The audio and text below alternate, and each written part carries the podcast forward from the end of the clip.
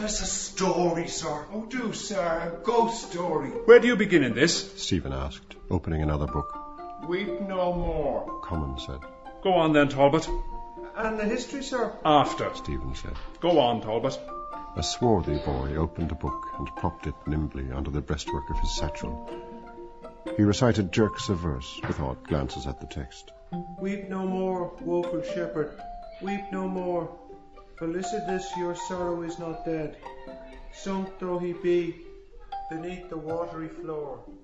It must be a movement then, an actuality of the possible as possible. Aristotle's phrase formed itself within the gabbled verses and floated out into the studious silence of the library of Saint Genevieve, where he had read, sheltered from the sin of Paris, night by night. By his elbow, a delicate Siamese conned a handbook of strategy. Fed and feeding brains about me, under glow lamps impaled with faintly beating feelers, and in my mind's darkness a sloth of the underworld, reluctant, shy of brightness, shifting her dragon scaly folds. Thought is the thought of thought, tranquil brightness. The soul is, in a manner, all that is. The soul is the form of forms.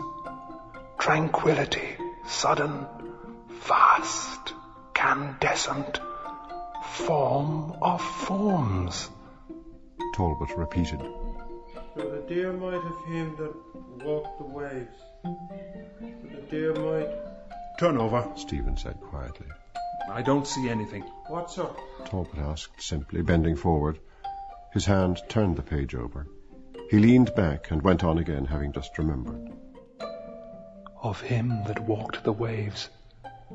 Here also over these graven hearts his shadow lies, and on the scoffer's heart and lips, and on mine. It lies upon their eager faces who offered him a coin of the tribute. To Caesar what is Caesar's, to God what is God's. A long look from dark eyes, a riddling sentence to be woven and woven on the church's looms. Aye, riddle me, riddle me, Randy Rowe, my father gave me seeds to sow. Talbot slid his closed book into his satchel. Have I heard all? Stephen asked. Yes, sir. Hockey at ten, sir. Half day, sir. Thursday. Who can answer a riddle? Stephen asked. They bundled their books away, pencils clacking, pages rustling. Crowding together, they strapped and buckled their satchels, all gabbling gaily. A riddle, sir. Ask me, sir. Oh, ask me, sir. A hard one, sir. This is the riddle. Stephen said. The cock crew, the sky was blue. The bells in heaven were striking eleven. Tis time for this poor soul to go to heaven. What's that? What, sir? Again, sir. We didn't hear. Their eyes grew bigger as the lines were repeated. After a silence, Cochrane said, What is it, sir? We give it up. Stephen, his throat itching, answered, The fox burying his grandmother under a holly bush. He stood up and gave a shout of nervous laughter, to which their cries echoed dismay.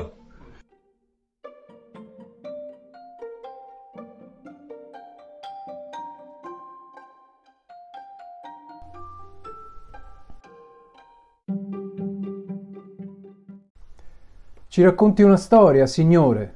Sì, per favore, signore, una storia di fantasmi. Da dove cominciamo con questo? chiese Steven, aprendo un altro libro. Non pianger più, disse Comin. Prosegui tu, allora, Talbot. E la storia, signore? Dopo, disse Steven. Procedi, Talbot. Un ragazzo scuro di carnagione aprì un libro e prontamente lo mise al riparo dietro la sua cartella. Recitò brandelli diversi sbirciando ogni tanto il testo. Non pianger più, triste pastore, non pianger più, che licida il tuo dolore non è morto, per quanto affondato sotto l'acqueo piano deve essere un movimento, allora, un'attualità del possibile in quanto possibile. l'affermazione di Aristotele prese forma nei versi farfugliati per galleggiare nel diligente silenzio della biblioteca di Saint-Geneviève, dove egli aveva letto, al riparo del peccato di Parigi, sera dopo sera. Al suo fianco un siamese garbato consultava un manuale di strategia. Menti alimentate e alimentantesi intorno a me, sotto lampade a incandescenza, impalate, con antenne a palpitar leggere. E nell'oscurità del mio pensiero un bradipo dell'oltretomba, riluttante, timoroso di luminosità, che muta pieghe squamose da drago, il pensiero è il pensiero del pensiero, tranquilla luminosità. L'anima, in un certo senso, è tutto quel che è. L'anima è la forma delle forme, tranquillità improvvisa, vasta, incandescente, forma delle forme.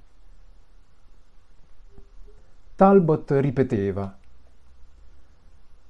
Per la preziosa potenza di colui che camminò sull'onde, per la preziosa potenza.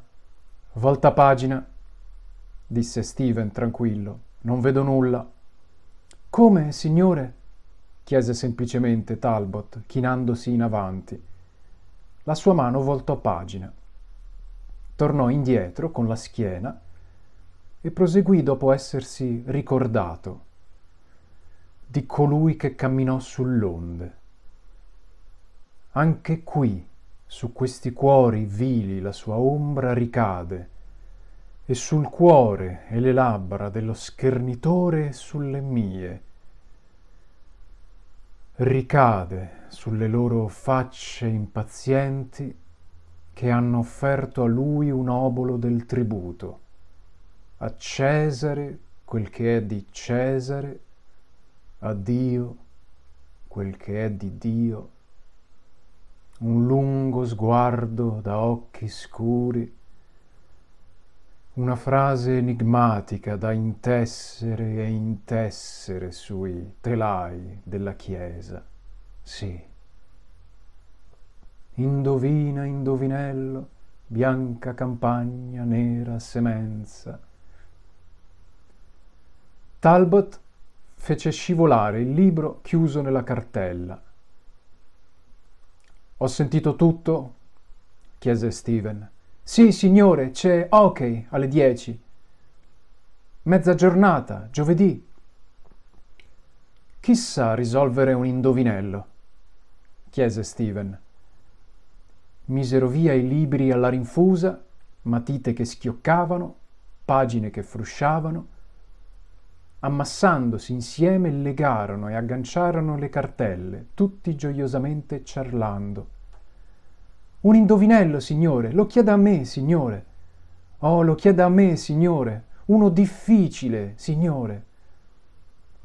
Ecco l'indovinello, disse Steven.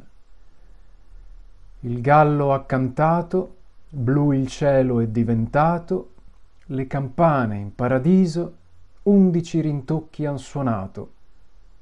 Per la povera anima il tempo è arrivato d'andare in paradiso. Che cos'è? Cosa, signore? Ancora una volta, signore, non abbiamo sentito. I loro occhi si ingrandivano man mano che i versi venivano ripetuti. Dopo una pausa, Cochrane disse Che cos'è, signore? Ci arrendiamo. Steven, con il prurito in gola, rispose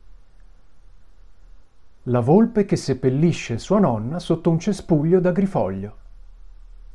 S'alzò in piedi e scoppiò in una risata nervosa, alla quale fecero eco i loro gridolini costernati.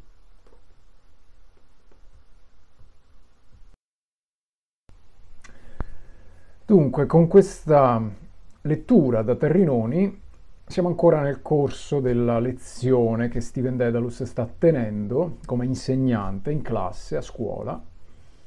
Come abbiamo visto dalla scorsa puntata, in questa lezione c'è parecchia confusione, sia nella testa di Steven, sia nel suo modo di condurre l'insegnamento, una confusione che poi si riflette anche nell'attenzione degli alunni stessi. Sostanzialmente si passa di palo in frasca, abbiamo visto come dalle guerre di Pirro si era passati a discernere di ponti e pontili e adesso abbiamo ancora altre deviazioni dal programma. I ragazzi ormai parecchio distratti chiedono all'insegnante una storia di fantasmi. E Steven invece apre un libro per procedere alla lettura di una poesia e quindi potremmo considerare quel pontile, quel ponte fallito di cui avevamo parlato nella scorsa puntata, è talmente fallito che potremmo considerarlo come la strampalata unione fra una lezione di storia interrotta e quella di una lezione di letteratura iniziata non si sa neanche bene perché. D'altronde è anche lo stesso Steven a chiedere conferma ai ragazzi, riferendosi al libro, all'antologia probabilmente, dove eravamo rimasti, quindi un susseguirsi di distrazioni. Però quello che mi premeva per ora farvi notare è qualcosa di peculiare proprio nella traduzione italiana, ancora più che nell'originale inglese. Infatti, dopo che i ragazzi chiedono all'insegnante ci racconti una storia, una storia di fantasmi, e non appena si rendono conto che Steven invece cambia argomento, loro insistono e la storia? E Steven risponde dopo. E tutte le traduzioni sono concordi con questo breve scambio di battute, se non fosse che quella di Celati ci fa venire un po' una pulce all'orecchio in più, perché lui è l'unico che invece di scrivere e la storia scrive e gli argomenti di storia? Ecco, bisogna tornare, come siamo ormai soliti fare, al testo originale, rifare un passo indietro e curiosare. La classe chiede, tell us a story, a ghost story. Ci racconti una storia, una storia di fantasmi. E fin qui tutto bene. Dopodiché invece Steven passa all'improvviso a prendere il libro di poesie e gli viene fatta l'obiezione che è And the history e la storia? E Steven risponde after, dopo. Però è history, non story. Ora, story è la storiella di fantasmi, ad esempio quella che i ragazzi volevano, ma history è la storia, cioè le vicende umane del passato, l'argomento a cui fra l'altro è dedicato questo episodio. Ecco perché Celati specifica gli argomenti di storia.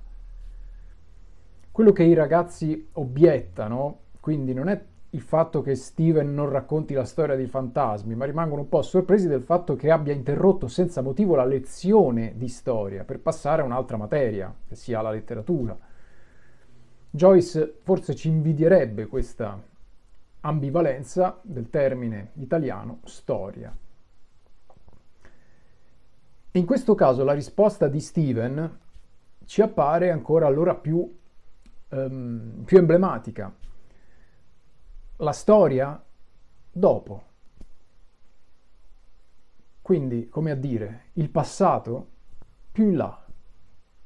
Il passato viene rimandato al futuro. Anzi, diciamo che viene definitivamente liquidato il passato e la sua storia, visto che in questa lezione in classe non verrà più ripreso. D'altronde cosa Steven pensasse della storia, del perpetuo sacrificio di tutti i possibili eventi per uno solo che si verifica e si cristallizza nel tempo, lo abbiamo già visto nella scorsa puntata. E adesso abbiamo questo Talbot, questo ragazzo Bruno, scrive De Angelis, Bruno di Carnagione specificano invece tutti gli altri traduttori perché l'aggettivo swarthy venisse correttamente inteso proprio come Bruno di pelle, non di capigliatura. E osserviamo anche questa descrizione del movimento con cui vediamo che il ragazzo, per De Angelis, aprì un libro e lesto lo appoggiò dietro il baluardo della cartella. Terrinoni scrive al riparo dietro la sua cartella, Celati scrive alla balaustra della cartella, Biondi sotto il bastione della cartella. Ecco come questo termine, breastwork, parapetto, venga reso nel suo uso militaresco, baluardo, riparo, balaustra, bastione. Forse lo capiamo meglio nella, nella frase successiva. De Angelis scrive che questo ragazzo recitò sgorghi diversi, jerks of verse, gettando sguardi in tralice, odd glances sul testo.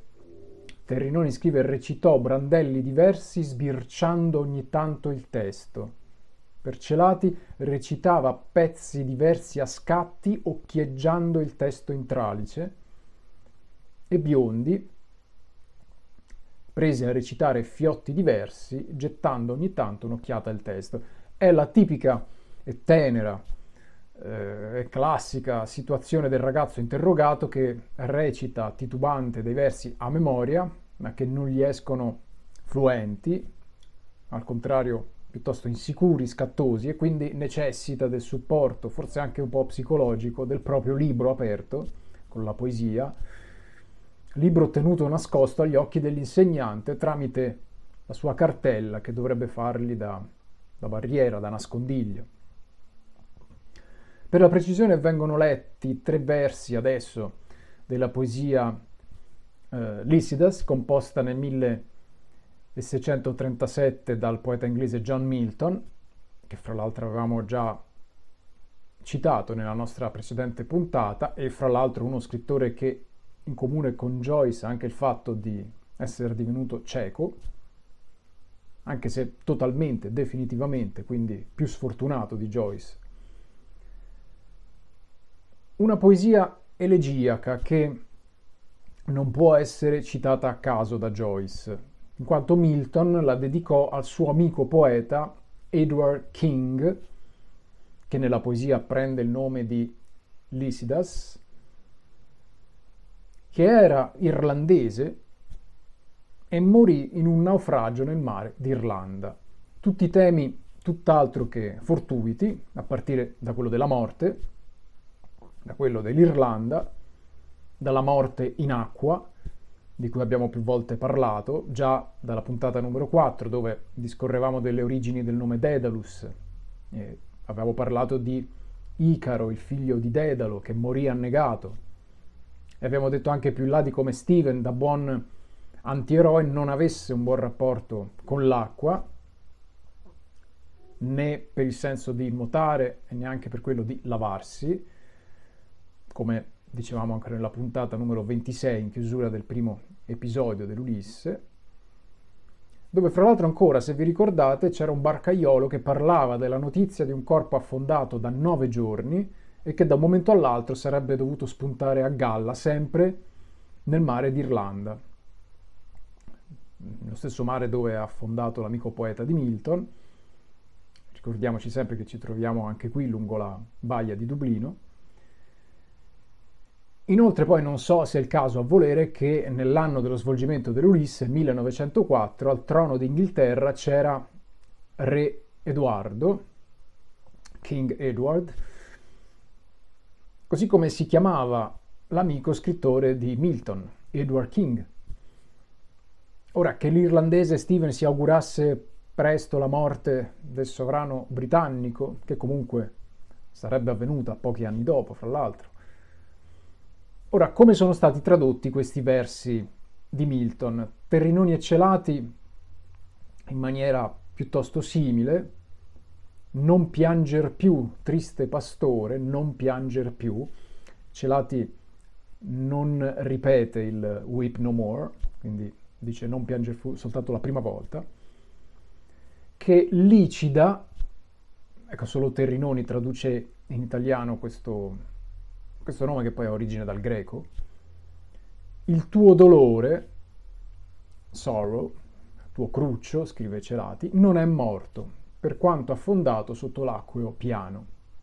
De Angelis era un po' più grave, non pianger più, dolente. Ecco, questo woeful invece di triste veniva tradotto appunto come dolente. Dolente pastore, non pianger più, che licidas tuo duolo, sorrow, dicevamo anche invece che dolore cruccio è tradotto così, non è morto, benché sia sprofondato sotto l'equoreo piano. Quindi watery è tradotto invece che acqueo con equoreo.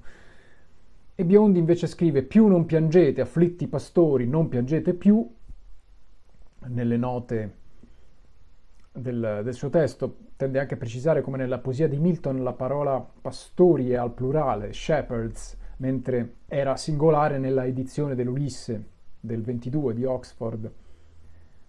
Probabilmente si tratta di un refuso perché infatti poi nelle edizioni successive è stato messo al plurale.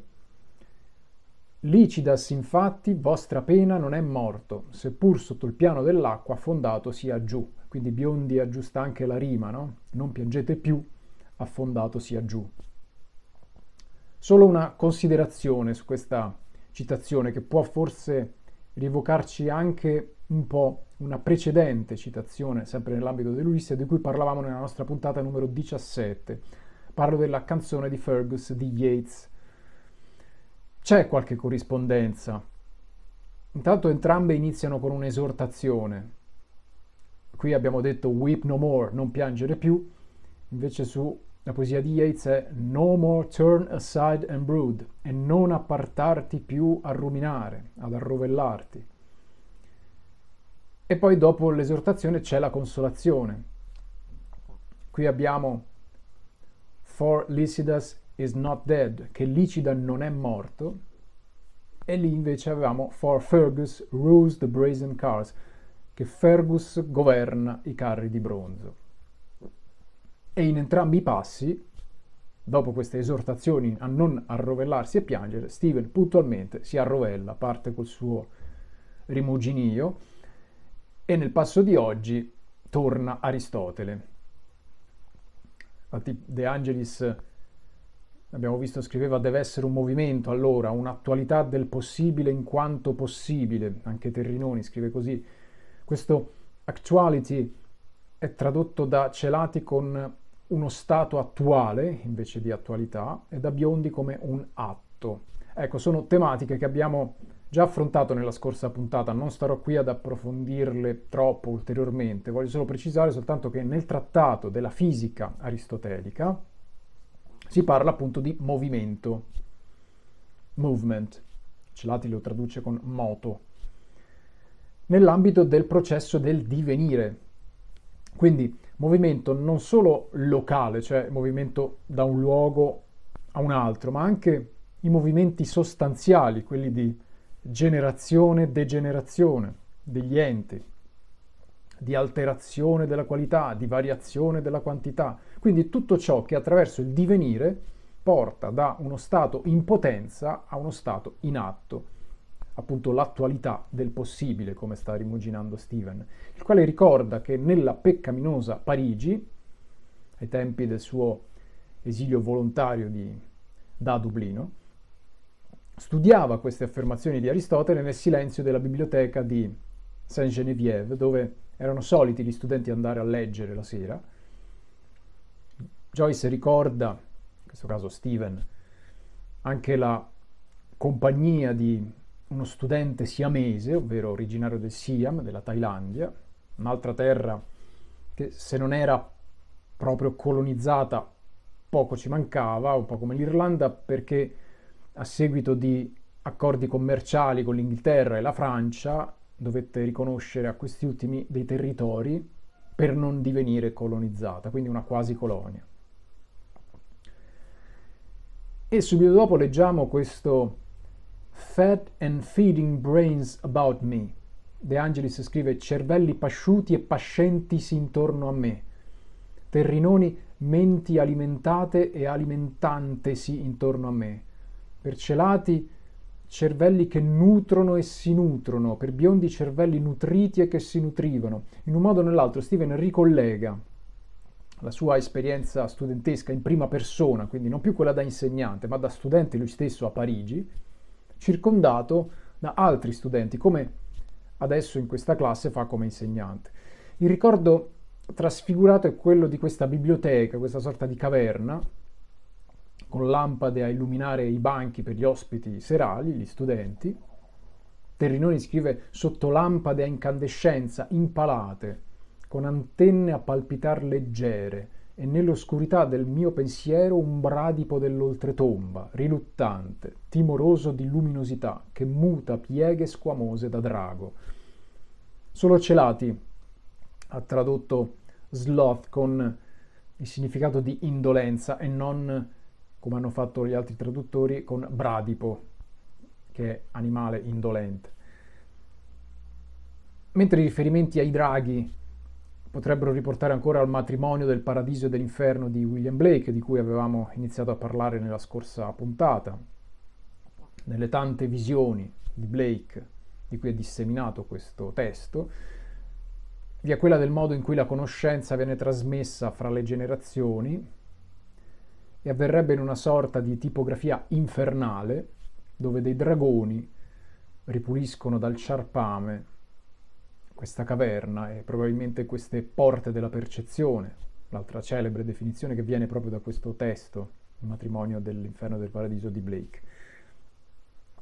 William Blake è una figura che emerge spesso e non a caso, anche perché è un illustratore, era illustratore e ammiratore come Joyce di Dante, della Divina Commedia, di Milton, già citato anche lui, illustrò il Paradiso Perduto, e sempre nel suo matrimonio fra inferno e paradiso ipotizza questo, questa sorta di viaggio iniziatico e visionario nell'inferno, dove cita anche Swedenborg, il, il teologo, altro riferimento per Joyce, per le corrispondenze corporee nell'Ulisse, ne avevamo parlato anche di lui.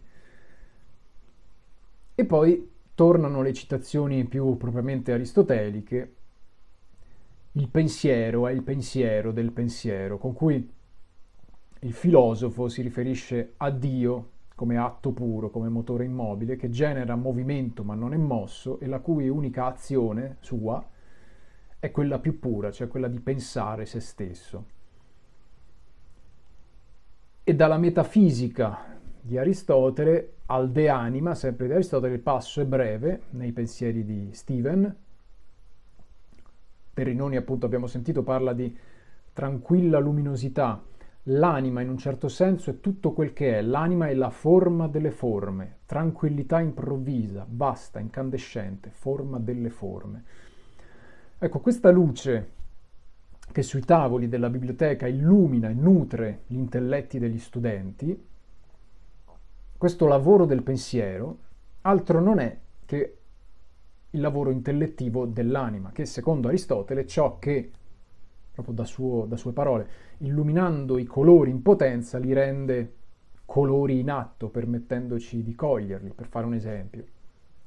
L'anima intellettiva diventa essa stessa l'oggetto, o meglio la forma dell'oggetto, forma senza materia, ovvero appunto pensiero. Per Aristotele ogni essere, proprio per fare per sommissimi capi la, il pensiero aristotelico. Ogni essere, ogni sostanza è un sinolo, quindi un insieme indissolubile di forma e di materia. Si fa spesso l'esempio della statua di marmo, come abbiamo detto, nel marmo abbiamo la materia, nella statua la forma. E se la materia è potenza, ovvero tutto ciò che il marmo potrebbe divenire, la forma è l'atto, ovvero la materia formata in un preciso oggetto, dal marmo alla statua. L'anima intellettiva,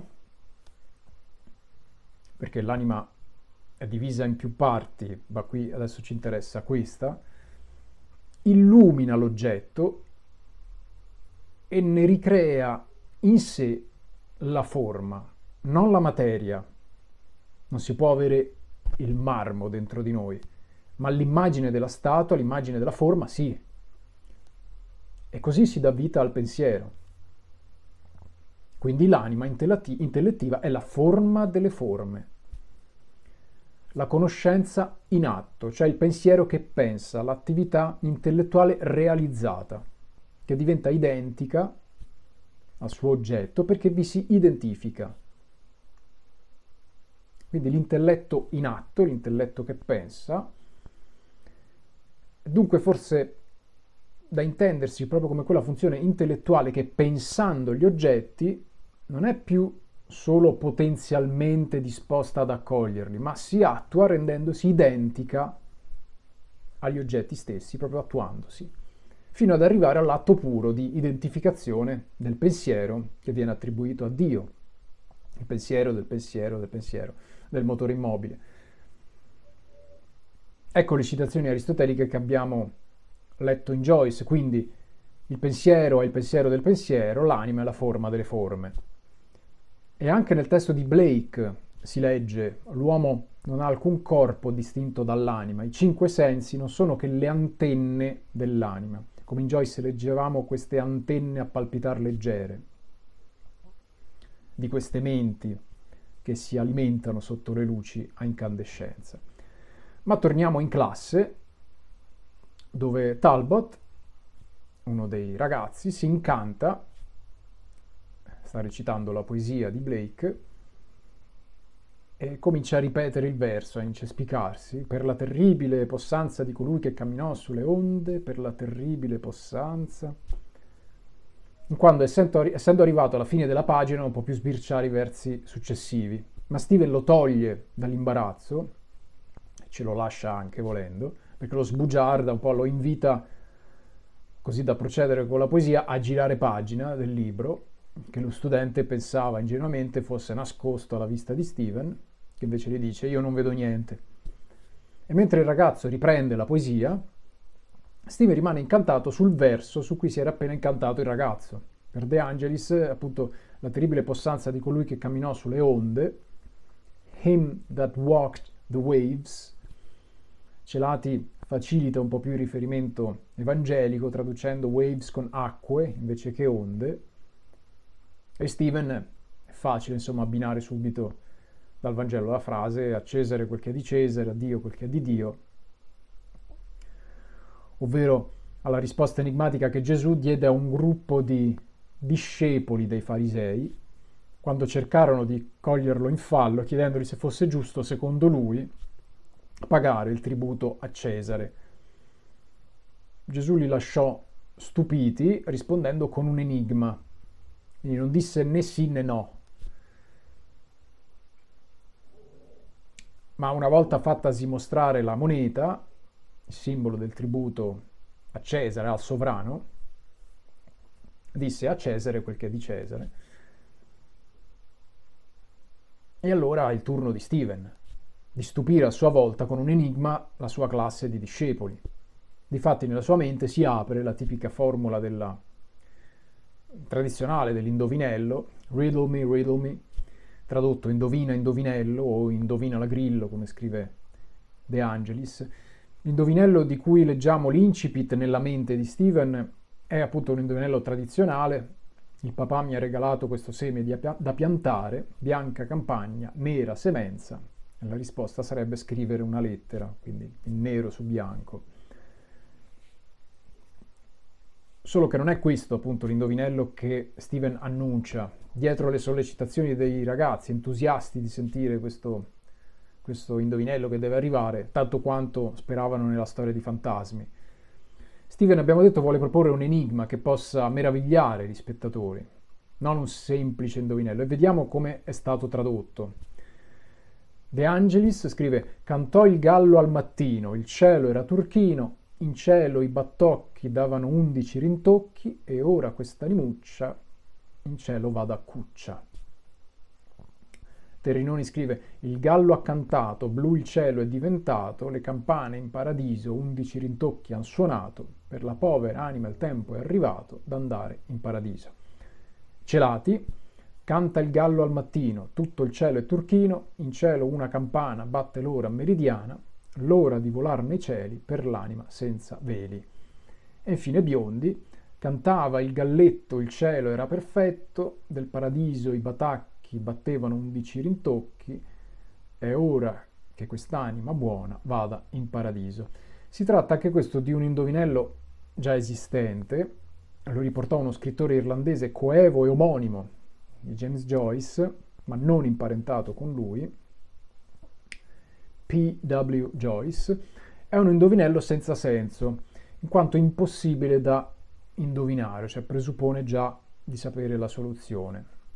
Aristotele, sempre lui, nella poetica, stavolta parlava dell'enigma sostenendo che si verifica quando si dice quel che si ha da dire mettendo insieme cose impossibili.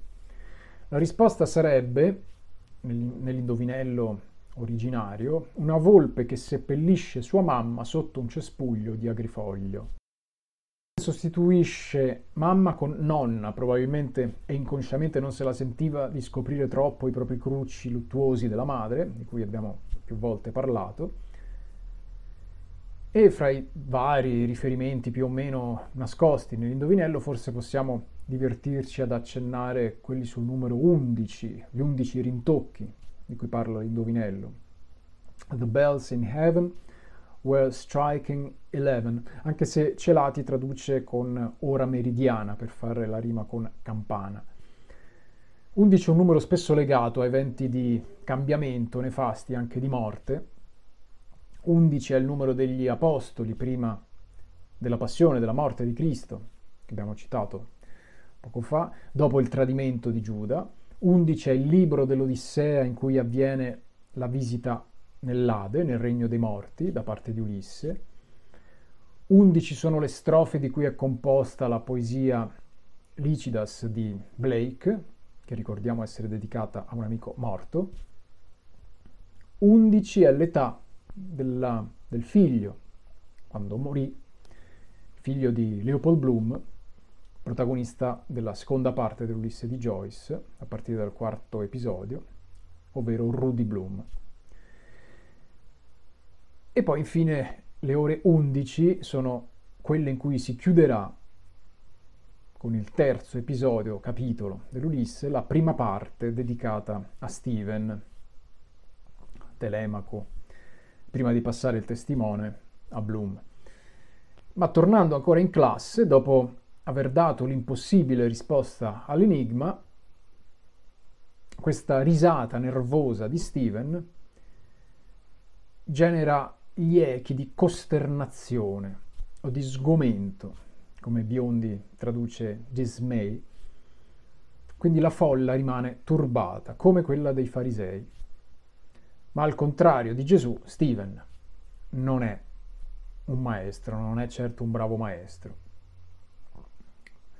Forse è quasi meglio che trattandosi di mezza giornata di studio, come osservano gli studenti eccitati, è ora che la classe esca e vada a esercitarsi ad hockey, sport fra l'altro di provenienza inglese invece del hurling di appartenenza irlandese.